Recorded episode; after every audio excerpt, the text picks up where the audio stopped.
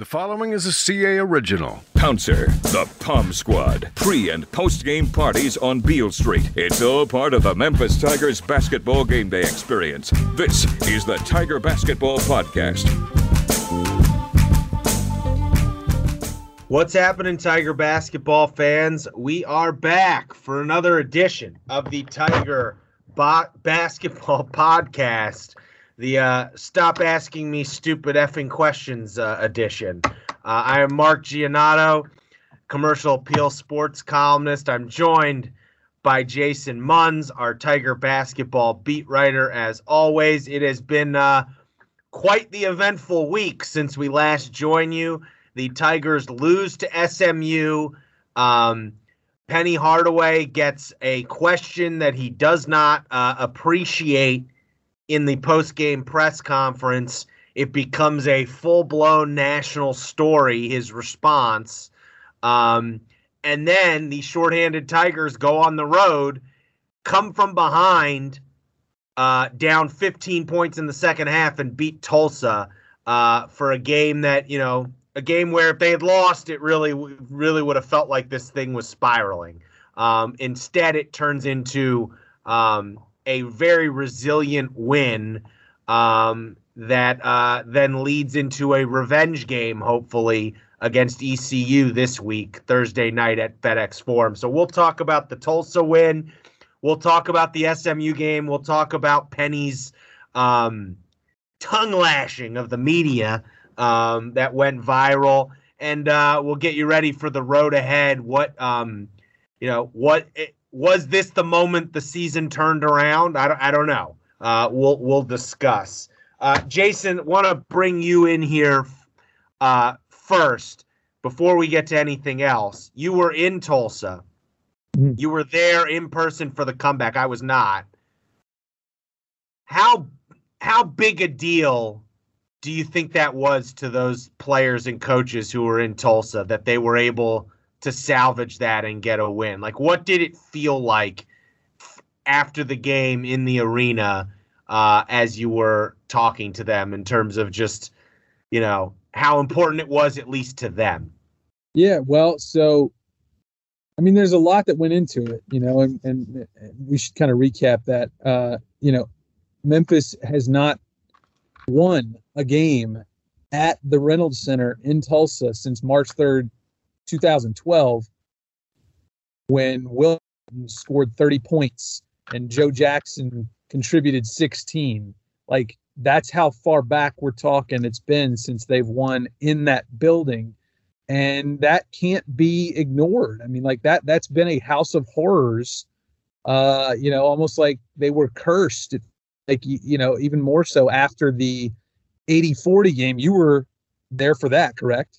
I was, yes, I was in Tulsa. I was courtside for that. That was, uh, ugh. Yeah, you, yeah, that was, that was stunning. I remember being stunned.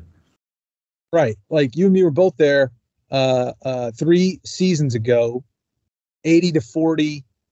Just, it was like, what, where, what's going on? So you take all that into account. They go in there again. They're on a three game losing streak. They've won just four times, 12 games um, leading up to it. Um, you got the news right before the game starts that Jalen Duren is added to the list of uh, unhealthy, uh, injured players.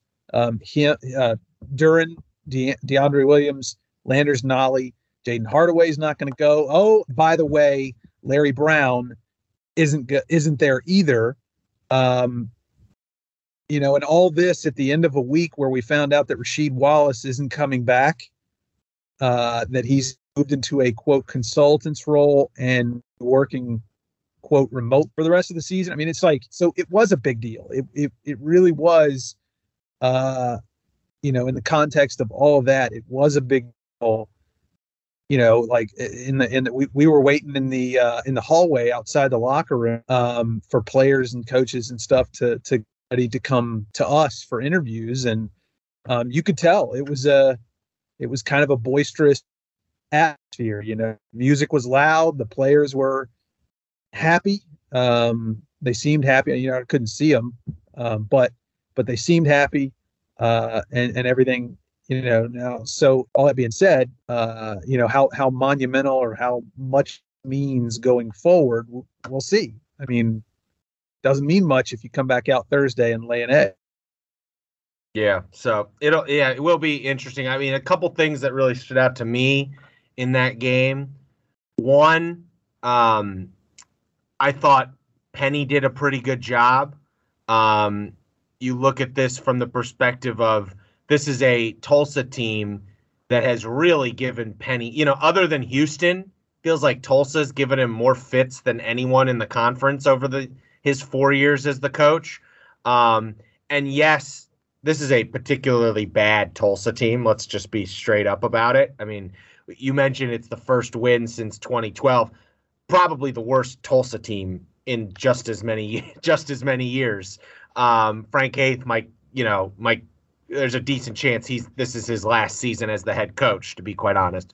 But regardless, whether it was Little Sisters of the Poor or Tulsa or Houston or Duke, shooting 70% for an entire half in a college basketball game is really impressive.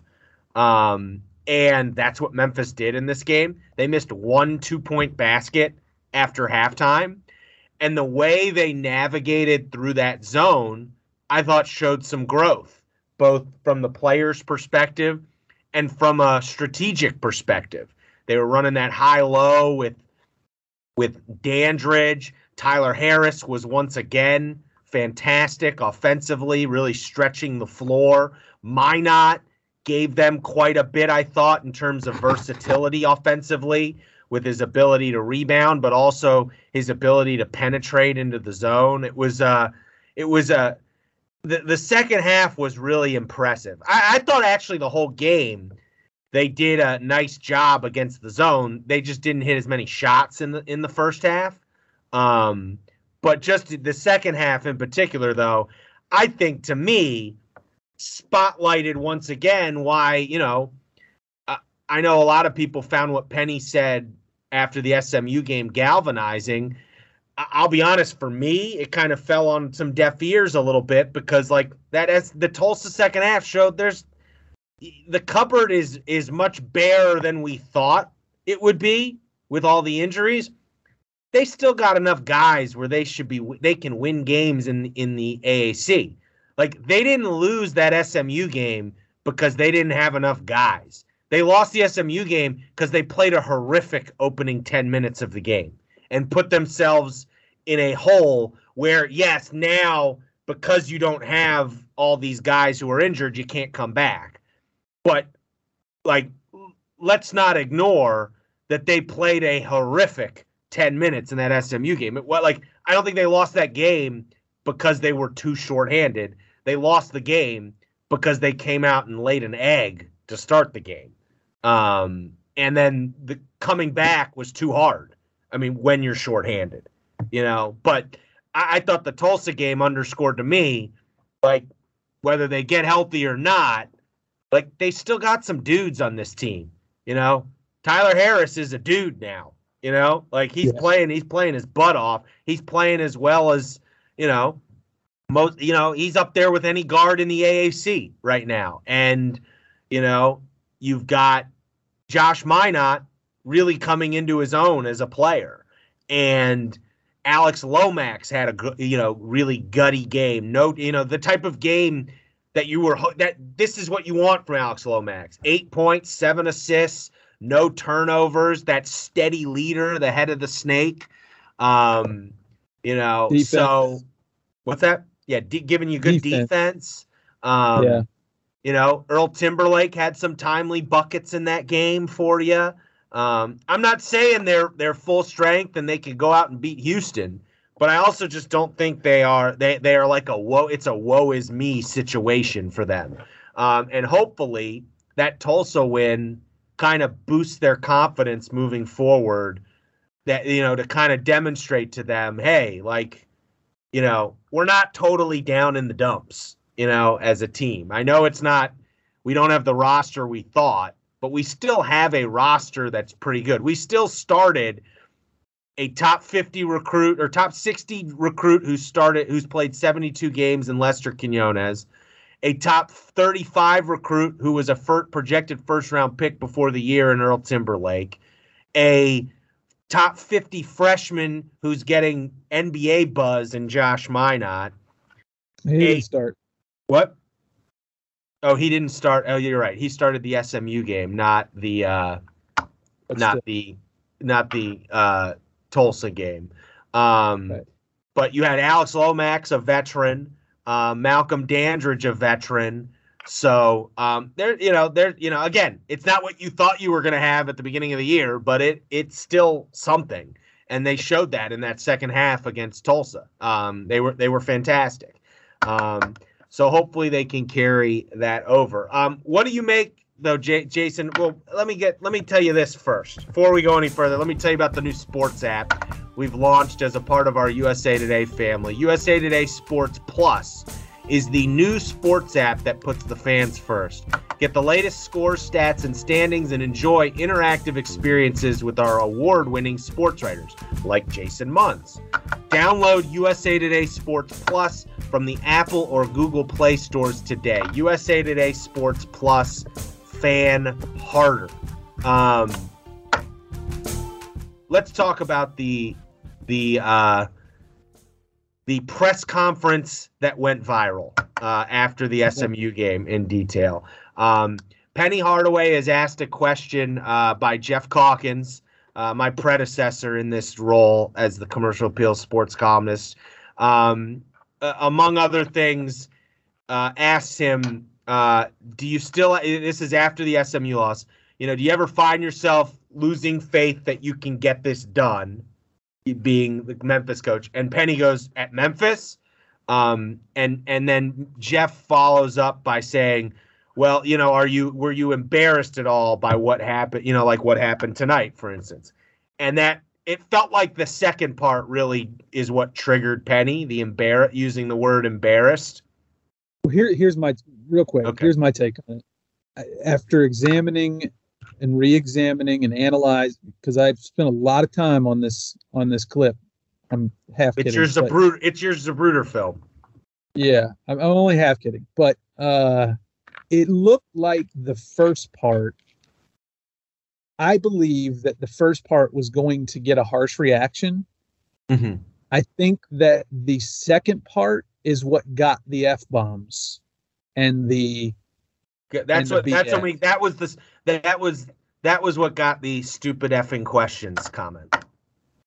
Right, right. I think uh, yes, I think that um I think that's what helped push it over the edge. I think Penny was going to react in a in a um defensive manner and probably, you know, probably for him go off uh based on the first half of the question. The second half I think is what turned it into what it became. Yeah, I would. I would say the concept of the questions were fine. Was fine. I think Yeah. the way they were worded was, you know, put Penny in the position. Like for instance, hey, you know, have you lost faith you can get the job? Supposed to answer there. Yes, I've lost faith that I can get the job. Like he can't answer. You know, like what what answer were you expecting him to give there? I think the concept of you know why isn't this working? You know why haven't you got it done yet? I like that. The concept Right. of it is fair, um, given what's Any- transpired. any- yeah. Any boxer, any UFC fighter is going to come out swinging when they feel like they're backed into a corner like that. And so, you know, and I and I think everybody understands that. I think, you know, I feel like Jeff probably understands that that you that that's that's there's you know Penny reacted the the way most uh he, he reacted in a reasonable manner and that and that's how I feel about it.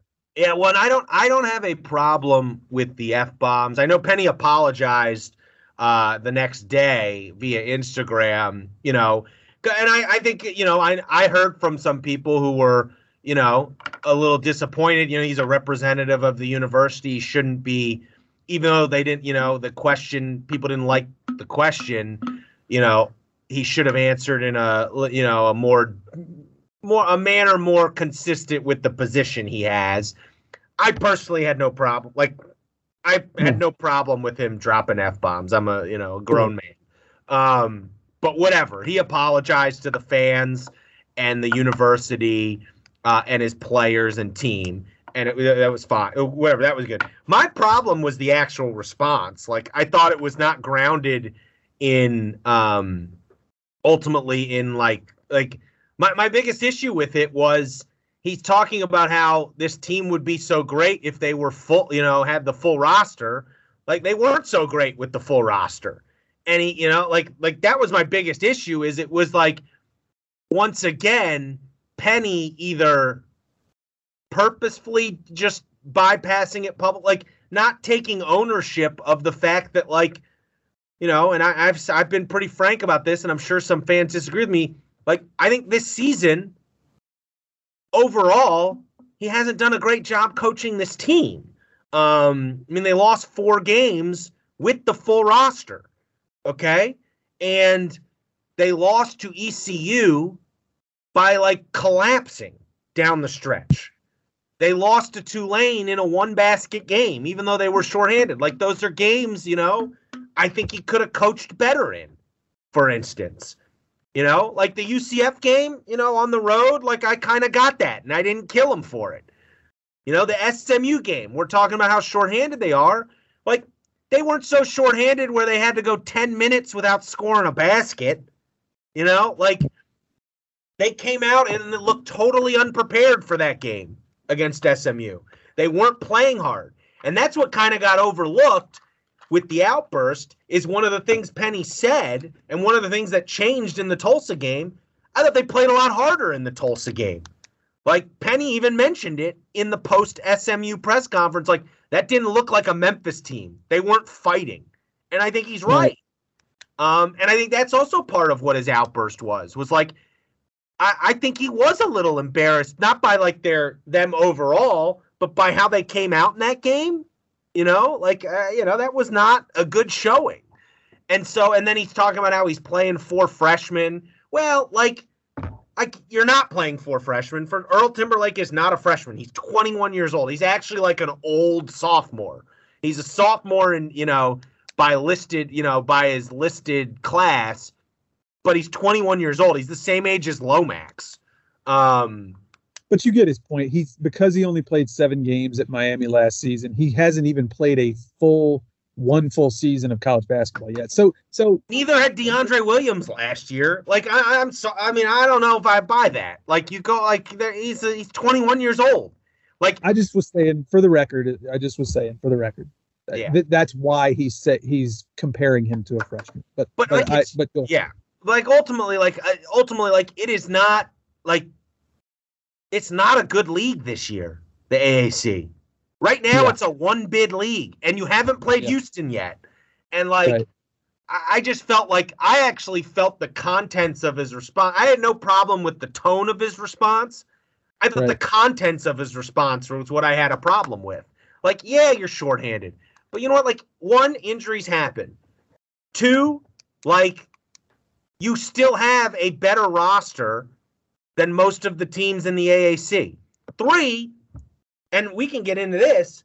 I, I don't understand why these guys who are redshirting are still redshirting if they're so shorthanded they're playing walk-ons.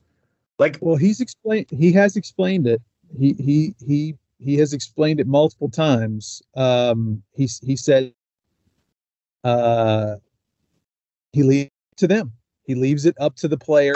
If they want to redshirt, he's not going to uh, strip them of their of their choice. You well, know. Here's what I would say to that: those kids yeah. all better not transfer this off season. If any of those, if John, if yeah. those kids leave this off season and you redshirted them this year when you were this shorthanded, that's a, again another slip up as coach. Like to me, these game you you were you know lose like like to me, someone like John Camden or Jonathan Lawson, like could have made a difference in the Tulane game. Could have made a difference in the ECU game. Like, and you, if you, if those two results are different, they're probably on the right side of the bubble right now.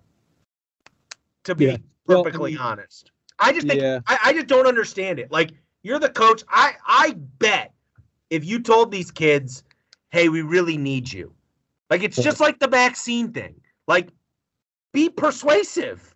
Like, I, I don't know. I think of it as like a parent. Like, kids don't always want to do what you want them to do. Sometimes you force them to do it. You convince them and force them to do what you want to do. You're the coach. And so, I mean, maybe it'll work out. Maybe, uh, you know, John Camden, Onu, Jonathan Lawson, they'll stay for four years. And at the end of this, you know, they'll be 50, these experienced fifth year seniors. My gut tells me with the way college basketball is going, that is not going to be the case. And it's going to feel like, why did you redshirt these guys this year? Especially once you yeah. started losing all these guys to injury. Yeah, I don't. I mean, first off, I'm I I have serious doubts that um, at least a couple of those red shirts are going to be back next year.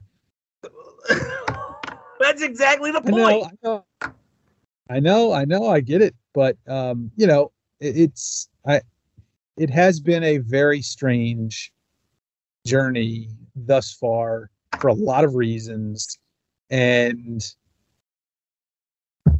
well, I mean, what else is there really to say? Honest, it's been it's been a very very strange journey for. Well, and I I wrote for, this. I wrote this in my column after the after the win over Tulsa the day. Like my the crux of my column was about like ultimately what what I think the outburst showed us, the the post SMU the the ultimate the ultimate end game of it is that it kind of proved that Memphis really wants Penny Hardaway to succeed in this job. Like they still want him to succeed. And that is the difference for Penny than your typical fourth year coach. You know, that's the difference between Penny and Tom Crean at Georgia or Penny and Chris Mack at Louisville.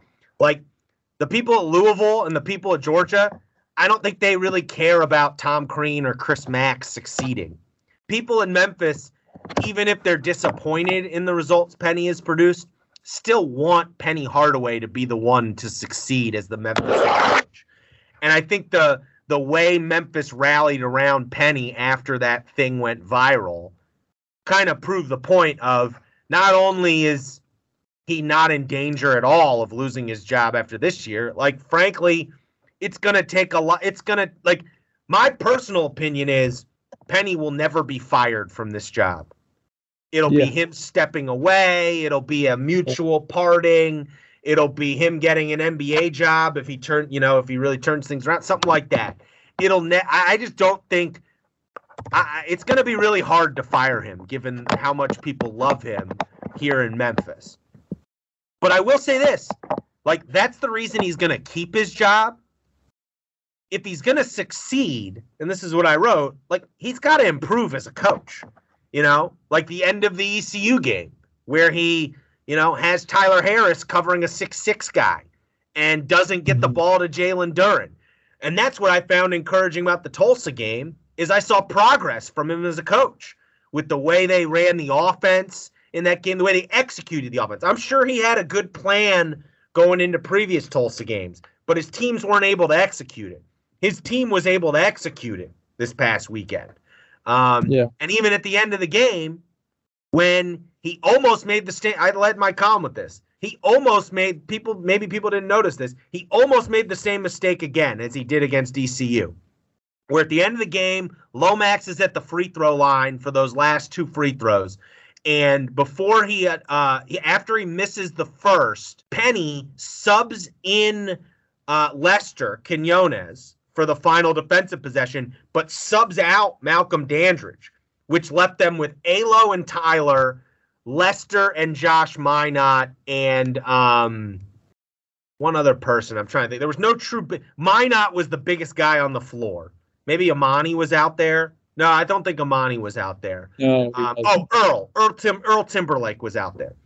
Um, and then you saw so Alo misses the first free throw, and then Penny realizes what has happened, like what he's done. He's got these two sub six foot guards on the floor, including Tyler, who is, for how great he's been, is still a liability on defense because of his size.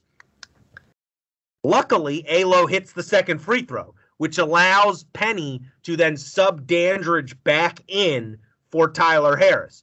But that showed growth. And then on that final possession, by the way, I, I think if you go that final possession is kind of a work of art for for Alex Lomax. He Yes. single-handedly like turns that possession into a total disaster for Tulsa with how he how he guarded. He switched on off a screen onto Earl Timberlake's man and knocked the ball loose, then almost knocked it again, and then there was a guy in the corner who had a, a decent look for a second, and you know who closed out on him, Jason? It was Malcolm Dandridge. If that's Tyler Harris, that guy gets the shot off. But because it was Malcolm Yeah. Dandridge, who's six nine, the guy pump faked, hesitated, threw the ball away. Like Right. you know, and that was a sign of growth, even though it almost had he almost made the same mistake again, Penny. But like he realized Right. and he learned from what had happened against ECU. And um, that's what I think people need to focus on. Like we can get into this this debate of whether he can get it done or not, whatever. Like it's kind of moot because he's going to get a chance to get it done. Like Memphis is Right. is is going to give him more chances to figure this out. What we should be paying attention to is can he figure it out? Can he get, you know, can he improve? Because if he's going into this off if he's going into the rest of this season, if he's going into this offseason thinking he's done some great job and that they'd be undefeated if they just had injury luck, well, I, I think that's that's overlooking some key structural problems from how he developed chemistry with this team, the staff he put together that now, you know, doesn't have Rasheed Wallace, doesn't have a strength and conditioning coach anymore. Um, from the, you know, j- just the way they start seasons, it seems like it takes his teams much longer to gel than other teams. Like there's a lot of things, some of which he can't fix down the stretch here, but a lot of things I need think he needs to, you know, he needs some introspection, some self scouting, if you will, to to to steal a coaching cliche. That like that's what bothered me about the the the outburst is that it felt like there was no acknowledgement of his own role in how this season has played out. Um, so even though again that he's right, they are shorthanded right now, but like I just don't think that's quite the excuse he thinks it is. Would quick point of order before we move on. You said they don't have a strength and conditioning coach anymore. They do. Uh, They don't have a trainer. I think what do they have? They they Train- lost someone. trainers. Yeah, they lost a trainer right to like the day before the first game of the season. Uh, Chris Simmons stepped down, and they they filled him. They they they replaced him with a an athletic trainer from another sport, um, who stayed around maybe for a month or so, and based on what I was told, uh, was doing a good job. And then eventually, once the football season ended, they moved Daryl Turner, the um, the football. like the, the yeah, he's like the head. yeah, he's in charge of yeah, he's in charge of all the athletic trainers, and so he's he's been the the trainer now for a while. But it, but that too, that to your point, that too has been an unsettled. chaotic. Yeah, it, it's been one thing in a, in a laundry list of uh, things that have been just uh, influx or, or chaotic or whatever you want to say. But uh, the thing, the, the, next point I want to make, spinning this forward, is they have a chance now. I, I, I do think that they have a chance to, you know, maybe they've gotten back on their feet again, um, and they have a chance to make some hay uh, a little bit here. Um, I do think that that, like, let's say they even go undefeated into the conference tournament. I still think that that puts them on thin ice. Uh, I think they're still on thin ice from a from an NCAA tournament at large perspective. But, um, you know, you've got four days between the win at Tulsa and a home game against East Carolina. The re- th- these next four games are all winnable. Every UCF game in the. AAC is winnable. Even the Houston game. Houston's shorthanded too. They just keep winning, by the are- way. Yeah, but these are even more winnable, is what I'm saying. Like you get East Carolina at home, you get you get a week off after that, a full week before you go to Cincinnati. Then you come home, host UCF, and then you host Tulane before going to Houston. So you've got four. What is that? Four? Is that right? Four? Yes, four games before you have to go to Houston Uh, three of them you could look at as revenge games. Um, you get them all at home, uh, and then you get the Cincinnati game on the road. So, like, yeah, like we could be looking up here in a couple of weeks and say and be saying Memphis is on a five game winning streak going into Houston, but that's what needs to happen. Like that's what should be the expectation. Um, I, I would just thing. say like, this, Jason. I, I would I would say a couple things to that. One, they just need to beat ECU right now. Okay, like they beat the last place team in the league. Okay, let's not right. by two points, uh, and needed right. a dramatic comeback to do it. What they need to do is beat ECU. I think you know because Penny mentioned after the game like this could be the turning point of the season after they beat Tulsa, and I would say it wouldn't necessarily be because of the Tulsa game. It's because what you mentioned. They only have one game over the next week and a half, and hopefully that allows you to get DeAndre Williams back, Landers Nolley back, Jalen Duren back, maybe Jayden Hardaway back. You know, like it allows you to get healthy now that you only have one game over the next week and a half. And then as for everything else, what I would say is I think people should have the date February 20th in mind. I'm not going to have another I I am not really ready to have a discussion about Memphis as an uh, Memphis and its NCAA tournament berth or where it's headed until February 20th. That's when they they play at SMU. Because I think these next 6 games if you can go 6 and 0, we can start having another discussion.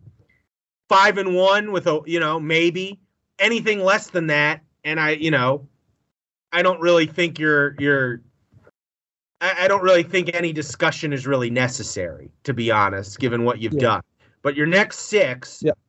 are, as you mentioned, ECU at home Thursday, then at Cincinnati the following Thursday, UCF at home, Tulane at home, and then at Houston on February 12th. Then you have a week off, and at SMU February 20th. Maybe there's a game they schedule in between there. Um, it seems like that's unlikely, but yeah. uh, maybe, um, maybe what you know, a couple weeks from now we hear from it. But like, so that's the road ahead. But like, if they turn if they, if they turn it around, I think it's going to be let. It's not going to be because of the Tulsa win. It's going to be because they get healthy. You know, it's that's why. It's going to be because DeAndre Williams comes back, and Jalen Duren is back, and Landers Nolley is back. Like to me, that that's the only way you can go six and zero oh in that six game stretch. I mean, ultimately, th- those that you know, like you know, they're they're good enough to beat AAC teams with this shorthanded lineup. I don't know if they're good enough to win six games in a row, being this shorthanded, perhaps. But um, that's why I think you focus on progress. The pro- and it's yeah. specifically for me because I think he's going to be the constant in the program moving forward. It's not going to be a certain player, given the way college basketball is. Penny Hardaway is going to be the constant. So I'm going to be paying attention to his progress as a coach during this stretch, whether they go three and three, four and two, whatever. Um, that's what I that's what I think you should be focused on because you know I, I think frankly this season has felt like at times more often than not you go you come away thinking man penny feels like he's a little in over his head here um, and that wasn't the case last year you know at the end of last year it felt different. It felt like he had turned a corner and the program had turned a corner. And you've lost that feeling. And I think what one of the keys down the stretch is to get that feeling back.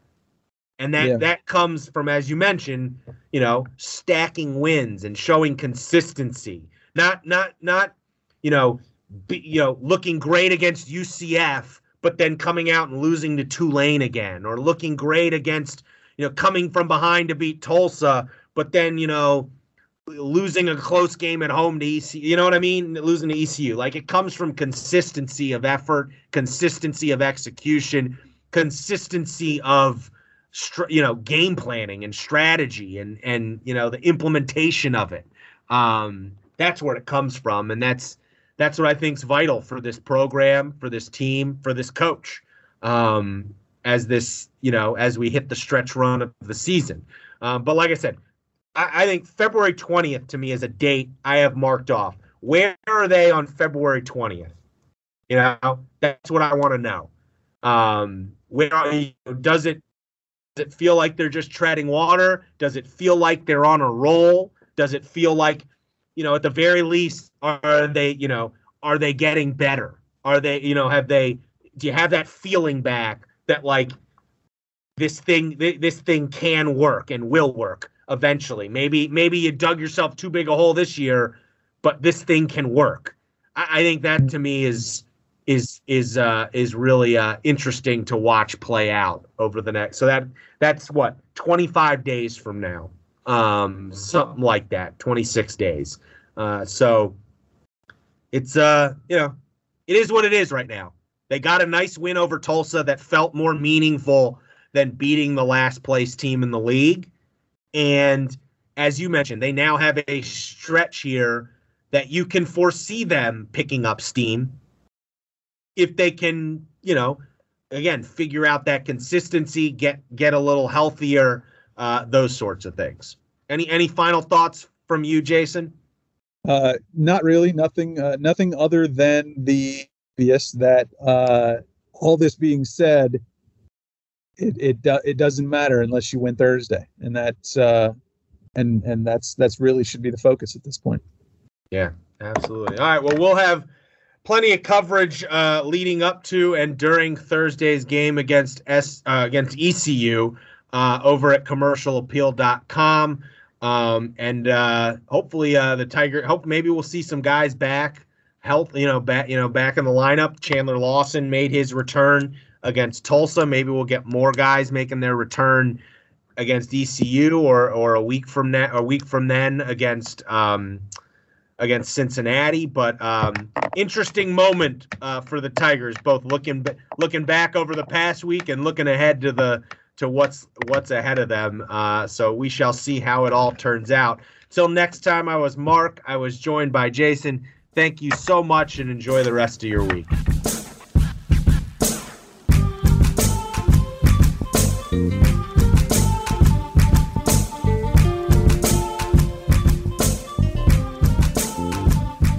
The Tiger Basketball Podcast is a production of the Commercial Appeal.